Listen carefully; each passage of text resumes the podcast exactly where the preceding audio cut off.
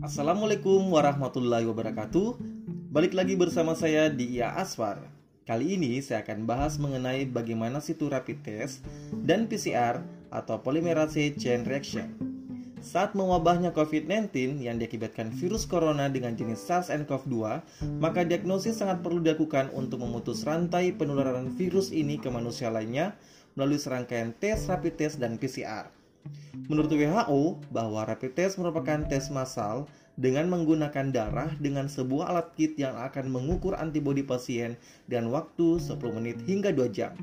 Pasien yang dites merupakan pasien yang dikategorikan bersiko terjangkit. Cara kerja rapid test memeriksa virus menggunakan IgG dan IgM yang ada di dalam darah. Nah, apa itu IgG dan IgM? Yaitu sejenis antibodi yang terbentuk di tubuh saat kita mengalami infeksi virus. Jadi, jika di tubuh terjadi infeksi virus, maka jumlah IgG dan IgM di tubuh akan bertambah. Hasil rapid test dengan sampel darah tersebut dapat memperlihatkan adanya IgG atau IgM yang terbentuk di tubuh. Jika ada, maka hasil rapid test dinyatakan positif ada infeksi.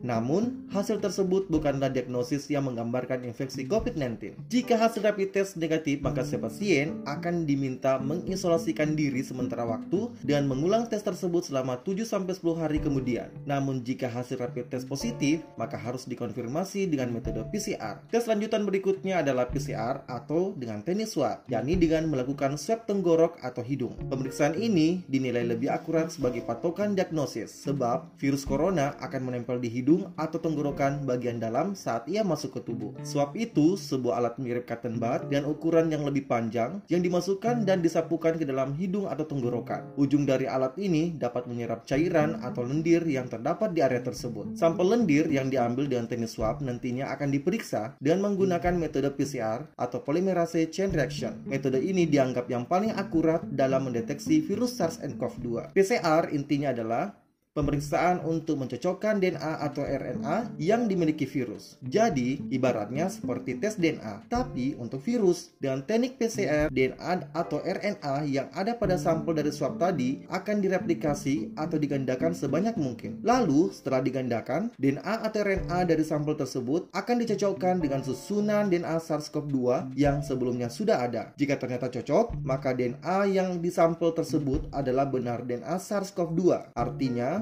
orang tersebut positif terinfeksi COVID-19. Sebaliknya, jika ternyata tidak cocok, tandanya orang tersebut negatif terinfeksi COVID-19. Nah, jika hasil tes PCR pun menunjukkan hasil positif, maka orang tersebut akan dirawat di rumah sakit hingga sembuh. Jadi, dalam pemeriksaan corona, Pemeriksaan rapid test dan PCR merupakan satu kesatuan.